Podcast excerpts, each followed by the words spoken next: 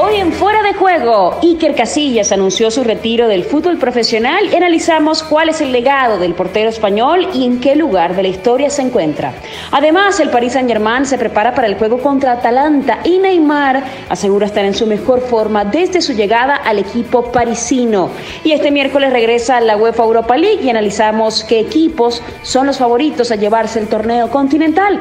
Con esto y mucho más, arrancamos Fuera de Juego. ¿Qué tal? Bienvenidos. Esto es Fuera de Juego. Gracias por estar con nosotros. Hoy ha sido un día de despedidas, no de nosotros, por supuesto, sino de Iker Casillas. Ya hablaremos de eso.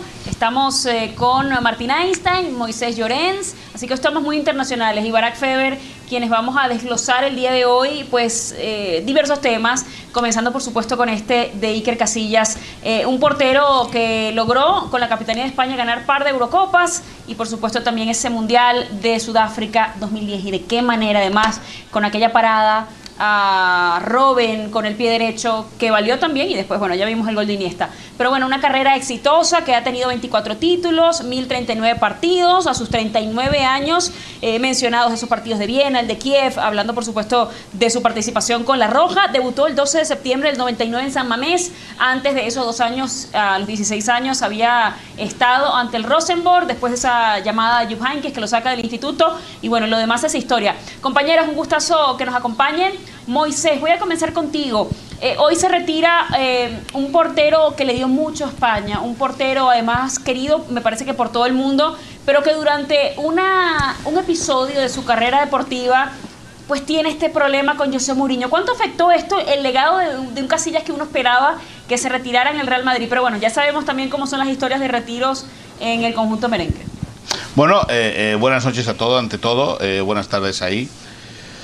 Hombre, afectó y afectó mucho, porque eh, fue en aquel momento en el cual el, Madrid venía hacia abajo, el Barça de Pep venía hacia arriba, Mourinho no podía tolerar que Xavi tuviese buena relación con Casillas o que Casillas idolatrase a su, a su buen amigo Xavi con el cual ganó el Mundial eh, Sub-20 en Nigeria.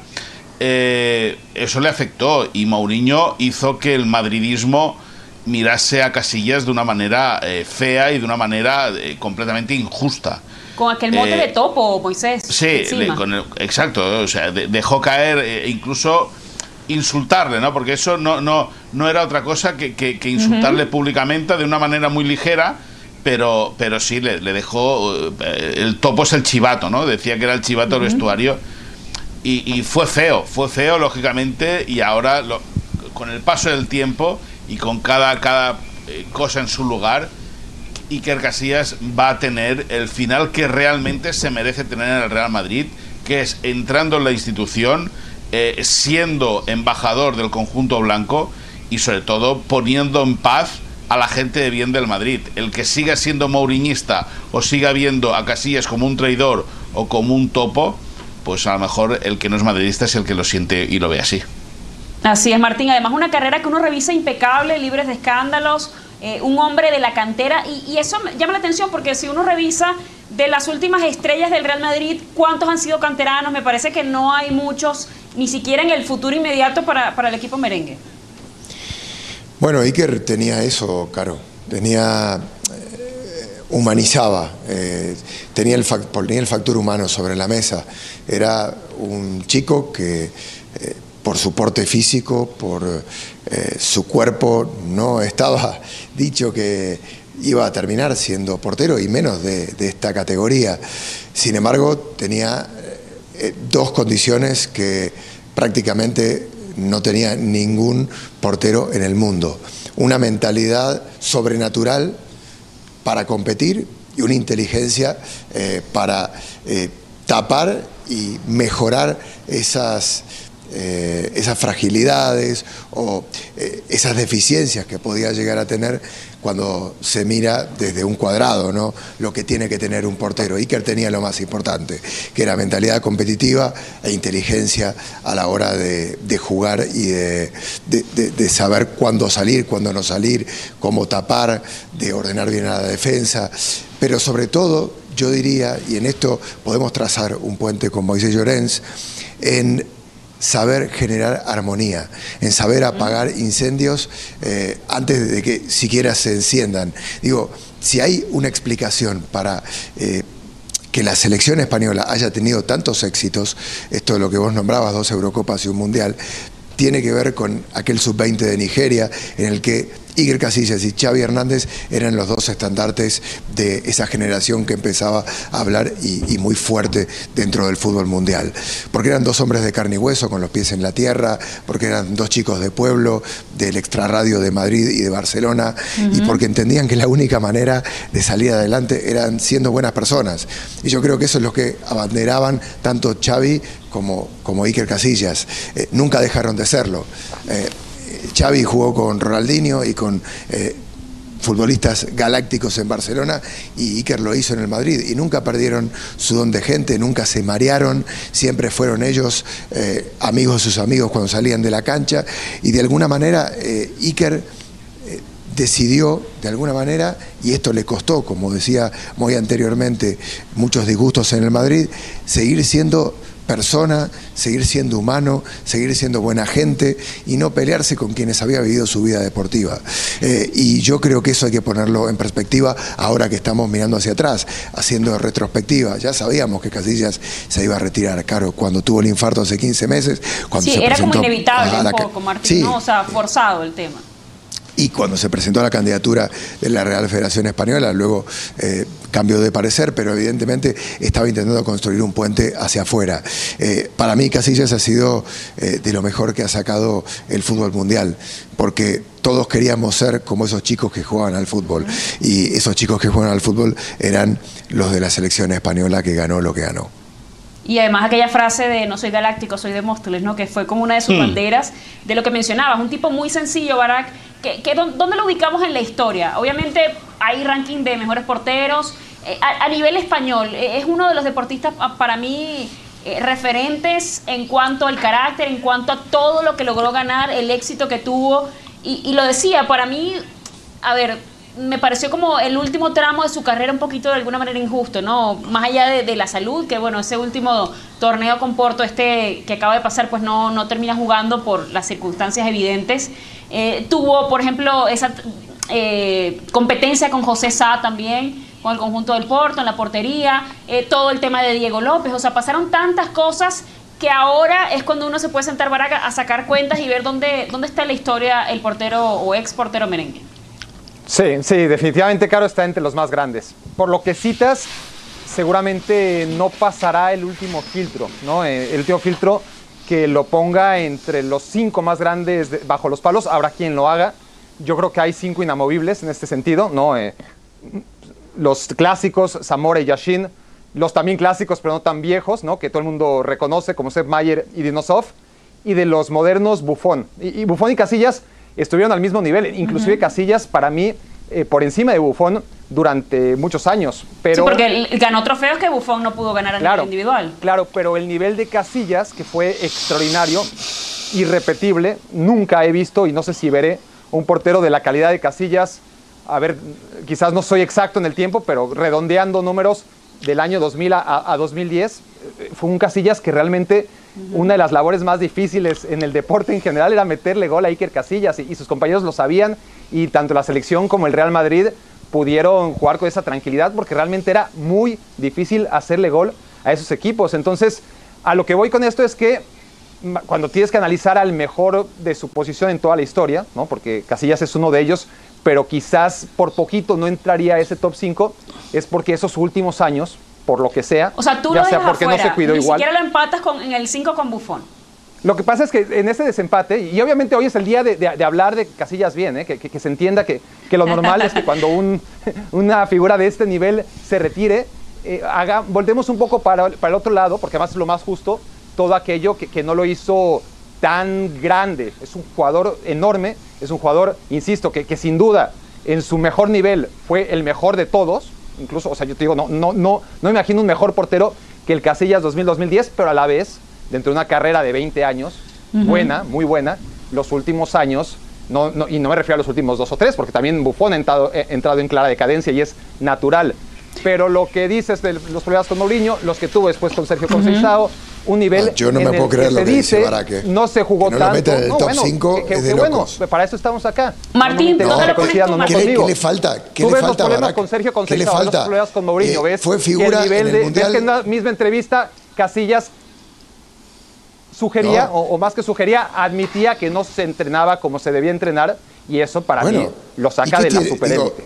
¿Y cuál es el problema? No, no, no. Aquí se trata de valorar eh, a un hombre por su ascendencia dentro de eh, los títulos más importantes del mundo. Ascendencia en la novena Copa de Europa del Madrid, entrando de suplente además.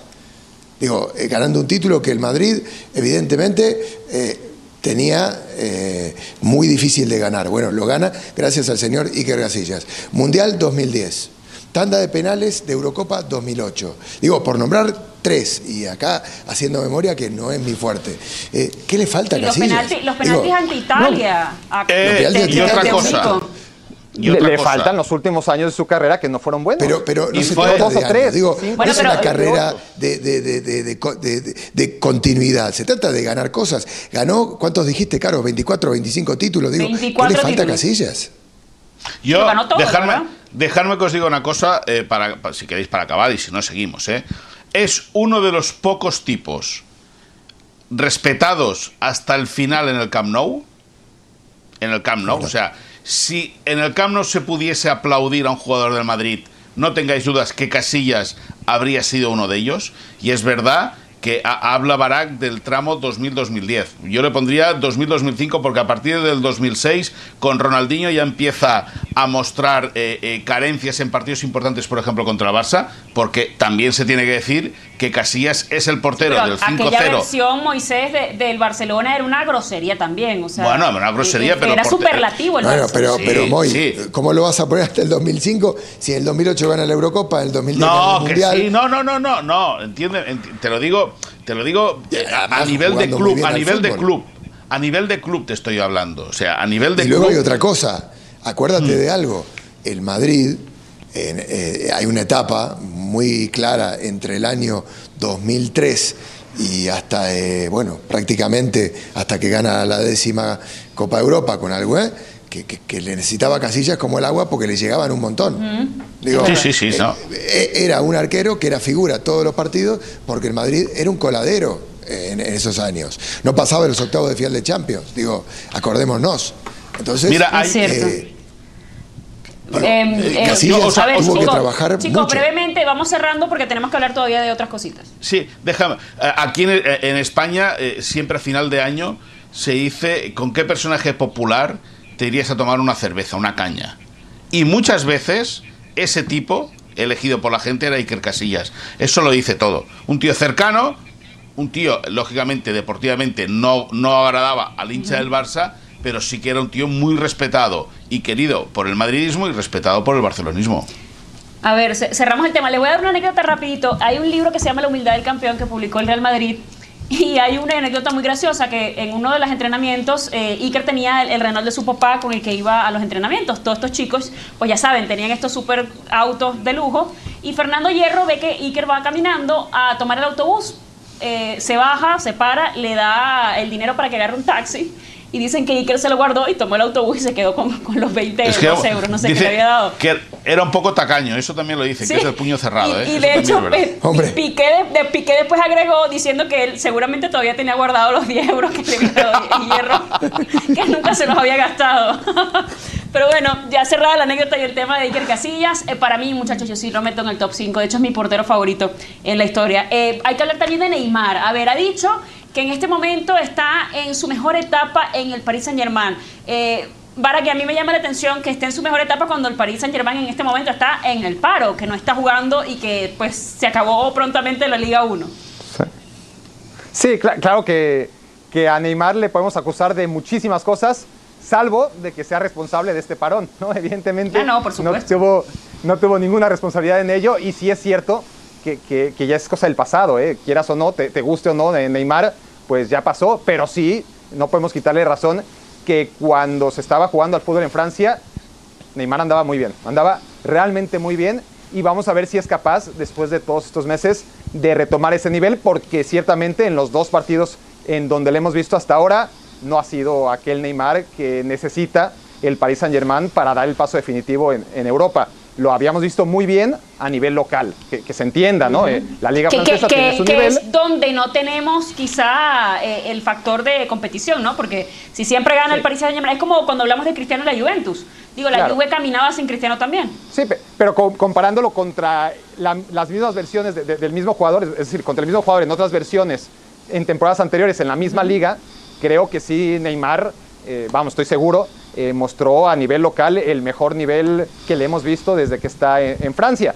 Vamos a ver, claro, lo, que realmente es el reto es replicarlo en Europa y cinco meses después, ¿no? Porque, porque Neymar puede decir estoy en mi mejor momento. No, estás en tu mejor momento hace seis meses. vamos a ver si, si lo mantienes, porque en las finales de Copa y de Copa de la Liga no ha sido así.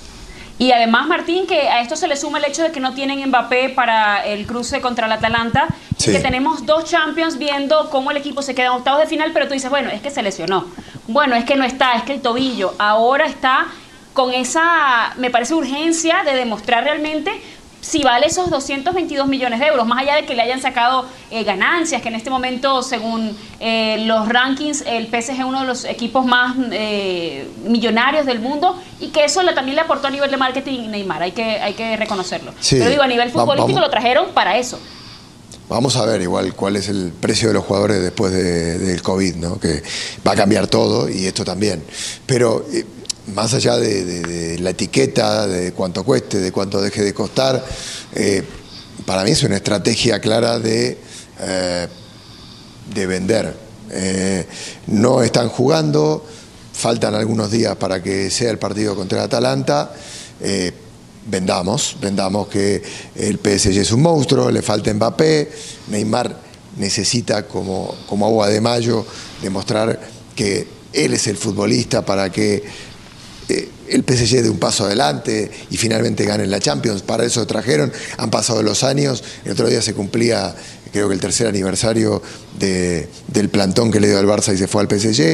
Eh, no, el plantón no, de la puñalada. Bueno, bueno, puñalada, plantón. Sí, porque además yo, lo vi, yo vi su último partido. Yo estaba, estábamos en, la, en el ICC y vimos y andaba ese rumor último partido y chao. Y fue una realmente una deslealtad lo que sucedió.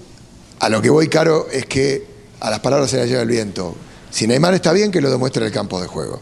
Eh, que es lo que todo el mundo está esperando. Digo, a la gente que le gusta el fútbol dice, a ver, Neymar, eh, ya tiene 28 años. Era la gran, eh, era el eslabón que iba a continuar el trabajo de Messi. Bueno, no lo ha hecho. todavía está a tiempo, pero ya es un futbolista con cierta edad. Es su año, puede ser. Le falta un futbolista muy importante al lado, que se llama Kylian Mbappé. Y luego, ojo, que el Atalanta no es una perita en dulce, ya lo vimos en el calcio, es un equipo muy competitivo, muy ofensivo, que juega Goleador. que tiene futbolistas inteligentísimos y que me parece que el que lo subestime comete un error. Neymar, que diga lo que quiera, yo lo quiero ver en el campo de juego. No, y, Atalanta, Moisés, que es un equipo en este momento goleador, eh, ha sido el mejor equipo de la Serie A, uno de los mejores equipos en este momento de Europa con un colectivo mayor a los nombres. Entonces tenemos en el PSG, a ver, no estoy demeritando a, los nombres que tiene, porque está un Di María que ha hecho una temporada maravillosa, tiene nombres de peso, pero mi punto es que Atalanta es más eh, esa sinergia, ¿no? La, suma de las partes, evidentemente termina siendo mucho más que, que depender de un Neymar y de que tenga una explosión de talento, de que tenga un día en el que realmente tenga una buena actitud y todo aquello de que la actitud no se negocia con Neymar, ese dicho a veces no aplica. No, yo, eh, si no recuerdo mal, hace 10, 15 días dije eh, eh, aquí en un, en, fuera de juego con Ricardo Puig que si estaba, el, si el PSG agarraba el, el, tono óptimo para poder competir, yo lo incluía con Mbappé, lógicamente que aún no se había lesionado, en uno de los favoritos para ganar la Champions, eh, eh, evidentemente. Porque tú tener, teniendo a Neymar en tu equipo tienes mucho ganado, mucho, mucho ganado. Y más un Neymar motivado, eh, lógicamente, por, por, querer conquistar un título tan importante como la Champions League, que el Paris Saint Germain necesita tres partidos para ganarla, cuartos, semifinales y la final, y luego para un Neymar, que no nos olvidemos, que ya sabe que este año el Barça no va a atacar a su contratación y que sí que sabe que el Paris Saint Germain quiere negociar una renovación de contrato. Por lo tanto, palabras bonitas y gestos importantes son necesarios para que Neymar pueda cuadrar con su papá la ecuación de una renovación multimillonaria que si no la metiste hace, papá, no la cierra, Ya metiste al papá. si no la- Ya va a haber lío. claro, eh. Metiste al papá y hay lío. No, pero metí papá. Bueno, pero, es lo pero es cierto lo que está diciendo Moisés, está el jefe de prensa por delante, vamos a endulzar Claro, todo esto, claro. a crear Sí, una, sí, una es matriz de. Pero- opinión pero- hacia pero- Neymar y para que firme el contratito, ya está. Pero Martín, Martín, Ah. esto es muy claro. Esto es muy claro. Igual que se dice no me monoparty, no pay, Neymar, no party. Por lo tanto, si no está el Es papá, verdad, pero, no pero a mí me. ¿Sabes lo que me causa gracia? Cuando se habla de motivación. Eh, hablaba eh, Neymar de que es una, son amigos y la amistad y no sé qué. Esto es, un- digo, está bien que se lleven bien, me, me parece fenomenal. Se trata de, de que el equipo juegue bien, de que sean profesionales, de que ganen partidos, de que la táctica eh, funcione, de que los jugadores se expriman. Eh, está muy bien la armonía, ahora sí somos amigos, pero me parece que nos están vendiendo un verso. Yo quiero verlo jugar eh, en la cancha y a ver si realmente compensa. Bueno, vamos a ver si se crece. Hablando de competiciones, hay que tocar el tema. Mañana comienza otra vez la UEFA Europa League. Ahí está el Inter, está un equipo como el Getafe. Que, que llama la atención porque era un equipo que pintaba para puestos de Champions y que al final se queda incluso fuera de Europa. Se, eh, se fue desinflando básicamente este equipo, no le vino después tampoco bien la pandemia y se va a cruzar justamente con un Inter que pues tuvo sus luces y sus sombras, pero que en papeles se ve mucho mejor que el conjunto azulón. Sí, sí, sí, hay que hacer una lista de los damnificados del COVID-19 a nivel deportivo. El Getafe seguro eh, sería uno de los grandes candidatos a encabezarla, ¿no? Porque iba, como dices, muy bien perfilado y claro, eh, perdió, volvió a perder, se, se siguió perdiendo y perdió todos los puntos que un equipo que aspiraba a meterse a- en Champions 2020-2021 acabó fuera incluso de ese último puesto que, que finalmente Cosa, se, llama- ¿verdad que sí? se lleva el Granada? ¿no? Además, que llegan asegurados con la Champions. Sí, un, Inter que, que además sí está bien, eh, como dices, ha sido muy esta- inestable a lo largo de, la temporada, debió eh, por el plantel que tenía y por la capacidad de juego que, llegó a realizar y a desarrollar en ciertas facetas de sus partidos, debió haberle hecho la liga mucho más larga y complicada a, a la Juventus. Le tocaba al Inter, no le tocaba al Atalanta, no le tocaba al Lazio.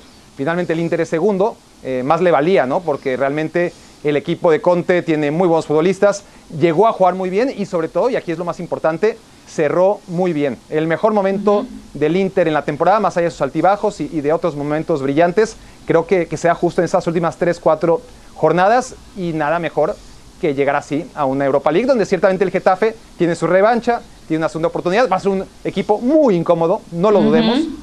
Si el Getafe logra arrozar el nivel de concentración y de ejecución que desarrolló contra el Ajax durante 180 minutos, ojo. Pero no, pero Barak. Barak era, era, era lo que tú decías, era un Getafe completamente diferente. Este Getafe ha perdido esa mordiente, ha perdido esa solidez, ha perdido esa solidaridad, ha perdido muchas cosas, muchas, muchas cosas. Eh, que, escúchame, que esto es un partido y puede pasar cualquier cosa, lógicamente. Pero a bote pronto, este partido en marzo, posiblemente el Getafe hubiese sido favorito para pasar. Ahora De acuerdo. yo tengo mis dudas. Yo Oye, y estuve, tienen a la, a- en la el llave. Inter Martín, Sí. tienen a la doble L también. Lukaku ha marcado seis goles desde que regresaron de la pandemia. Entonces, vemos también a una delantera un poquito reforzada en cuanto a lo que viene a continuación. No, y, luego es verdad que el Inter tiene conflictos. eh. Hoy es portada de Gaceta de los Sport Antonio Conte, que pegó una rajada tremenda contra el dueño chino, diciendo que tienen que cambiar mucho las cosas. Ah, Italia funciona en el caos, y funciona, digo, eh, es, es así. Eh, Conte es un gran entrenador, tiene un equipazo, eh, ha conseguido en la recta final reconectarlo. Eh, es curioso, eh, entrenadores de ese perfil, recuerdo el Cholo Simeone, tipos que, que se meten mucho con el futbolista, que trabajan mucho la mentalidad del futbolista, el, el conectarse, el estar encima de él, le han sacado mucho provecho a la recta final. ¿no? Eh, el Atleti, por- recuerdo, por ejemplo, venía eh, de capa caída, levanta evidentemente con el partido de Anfield, pero un equipo que había perdido puntos que antes no perdía. Y en la recta final fue un avión lo que le pasó al Inter. Eh, me llama la atención esto del Getafe, ¿no? Claro, eh, eh, yo me tocó la posibilidad de cubrirlo en la doble llave contra el Ajax y era un equipo que destruyó al Ajax. Eh, en Ámsterdam y también en Getafe.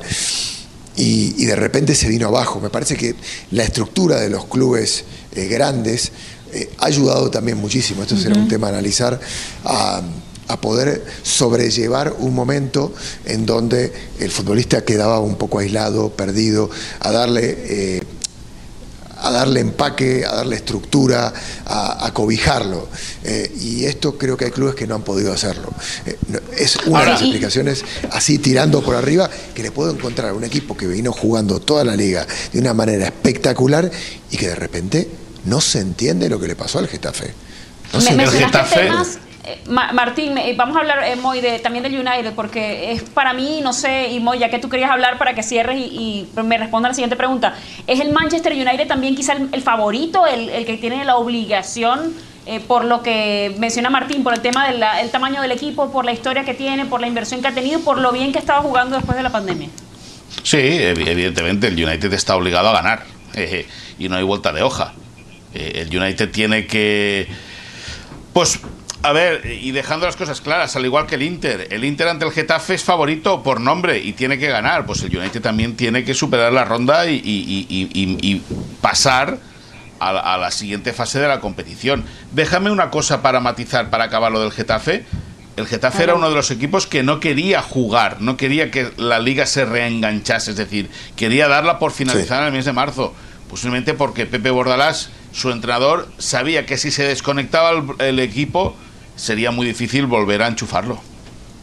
Así es, y vaya que fue difícil. Hay que hablar también de la Serie A, eh, eh, del factor Paulo Dybala, porque ayer hablábamos un poquito acerca de la temporada que había tenido Cristiano y de esa muy, muy buena segunda vuelta que tuvo eh, Paulo Dybala, que fue escogido como el MVP. El año pasado, curiosamente, había sido Cristiano, así que este año la joyita termina con 13 goles y 10 asistencias, quedándose con ese honor. Por primera vez en su carrera, está, está parece que, que en su mejor punto después de 8 años jugando en la Serie A. Bueno, eh, está en un muy buen momento. No olvidemos, Caro, que, que hace un par de temporadas metió 22 o 23 goles, ¿no? Eh, realmente a nivel productivo, su última, o la, penúltima temporada de Allegri fue realmente extraordinaria para Dybala.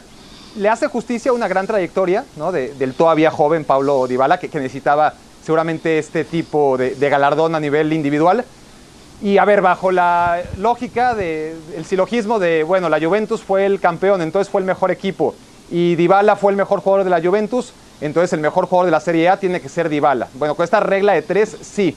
A mí igual me parece una injusticia con Inmóvil, ¿no? Porque hay que meter 36 goles. Bueno, a, a Chiro Inmóvil lo metieron por lo menos en el 11 ideal y, al Papu ya, bueno, le faltaba más, pero a ver, una cosa es meter goles y tal. A ver, eh, Papu Gómez, si, no quieren premiar los goles que fueron históricos de Chiro Inmóvil. Y, el peso, y el peso en, el Atalanta, por supuesto. Y, yo miré hasta con Luis Alberto, ¿no? Con la Lazio también, el nivel eh, fue, fue, fue tremendo, ¿no? A final de cuentas, a ver, no, no quiero otra vez demeritar lo de, lo de Dybala, fue muy bueno, fue el mejor de la Juventus y la Juventus fue el campeón. Pero me parece que, hubo jugadores a los que se les hace mucha injusticia porque sacaron en equipos que tenían menos aspiraciones, concretamente Inmóvil y, Papu Gómez, hicieron milagros. ¿Sabés lo que pasa acá? vamos al viejo debate. Premios individuales en equipos. Digo, eh, y, y me parece que si vamos a premiar a un futbolista, estoy de acuerdo con Barak. Sirio Móvil, tremenda temporada. O Gómez. Eh, ya está, la, la, Juventus del título ya lo tiene. O es campeón de la Serie A del calcio. O Pjanic. Pjanic que lo, van a tener ahí. Por decir algo, Martín. Siempre barriendo para casa, muy llorente. Hombre, claro. sí, qué descaro. Genio y figura, muy. Hombre, yo si quieres digo Arthur. No, no, Arthur, no, Pjanic. Arthur que lo gana el año que viene, muy. No, no, yo, yo dudo que Arthur, dudo que Arthur gane nada con la Juventus de Turín, pero bueno, eso es otro debate, otra historia y otra película que algún día ya hablaremos de él.